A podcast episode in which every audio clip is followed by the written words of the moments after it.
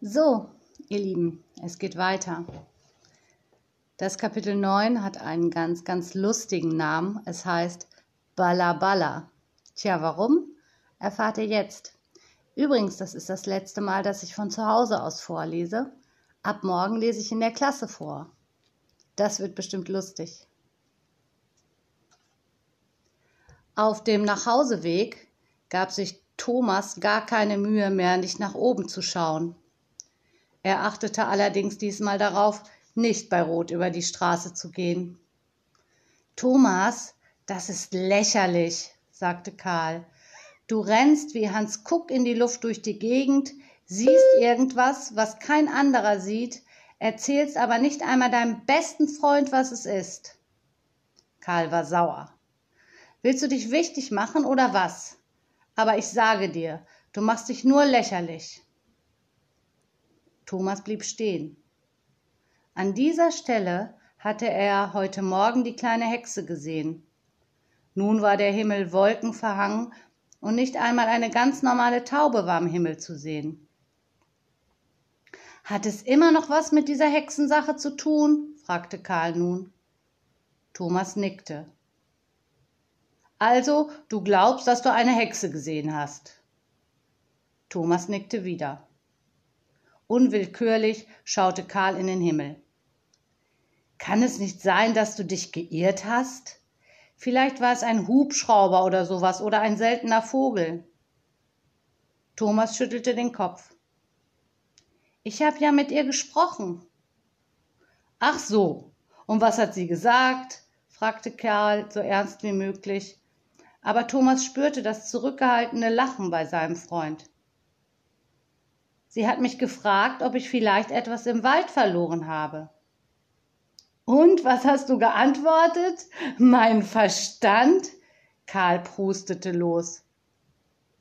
Karl, Thomas Stimme klang flehentlich, du musst mir glauben. Sie ist in unserer Garage gelandet und sie hatte jede Menge Krempel bei sich, einen Kinderwagen, Tüten, Kisten und ich weiß nicht was alles. Außerdem war noch ein Rabe dabei, aber was der sagte, konnte ich nicht verstehen. Du konntest nicht verstehen, was der Rabe sagte? Na, vielleicht hat er etwas undeutlich gesprochen? Thomas rollte mit den Augen. Quatsch. Die Hexe hat aber mit ihm geredet. Sie hat ihm Vorwürfe gemacht, dass er unsere Garage als Landeplatz ausgesucht hatte. Also ich glaube ja langsam, dass mich mein Hamster auch nicht versteht. Vor ein paar Tagen hat er wieder in mein Bett gepinkelt und ich habe mit ihm geschimpft. Aber der guckte mich an, da habe ich gleich gedacht, der weiß nicht, was ich meine. Der Rabe hat mich verstanden, aber ich ihn nicht. Das war ja das Besondere. Ach, Thomas, meinst du nicht, für das Ganze gibt es eine Erklärung? Sie waren inzwischen vor Thomas Haus angekommen. Thomas deutete auf die Garage. Da ist sie reingeflogen, auf einem richtigen Besen. Wie das die Hexen ebenso machen, sagte Karl und zuckte mit den Schultern. Karl, ich habe mich kaputt gelacht, als die kleine Hexe behauptete, sie käme aus dem Hexenwald. Aber dann ist sie auf ihrem Besen vor meinen Augen aus der Garage geflogen und wieder zurückgekommen. Da habe ich nicht mehr gelacht. Ist sie etwa noch da drin? Fragte Karl und wollte auf die Garage zugehen.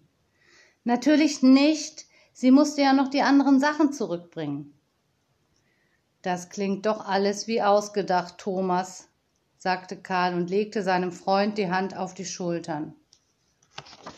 Kann es nicht sein, dass du das alles geträumt hast? Eine fliegende Hexe, die irgendwelchen Plunder durch die Gegend schleppt, und ein sprechender Rabe, das sind doch die letzten Märchen, Nimm's mir nicht übel. Ich weiß aber, dass ich sie gesehen habe. Ich weiß es hundertprozentig, brüllte Thomas Karl an. Dann drehte er sich um und ging ohne ein weiteres Wort ins Haus.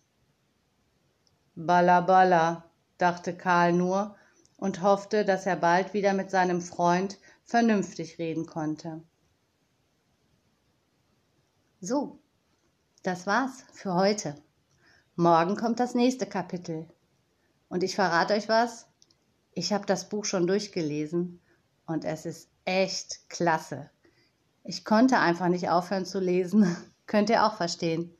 Bis bald, ihr Lieben. Tschüss.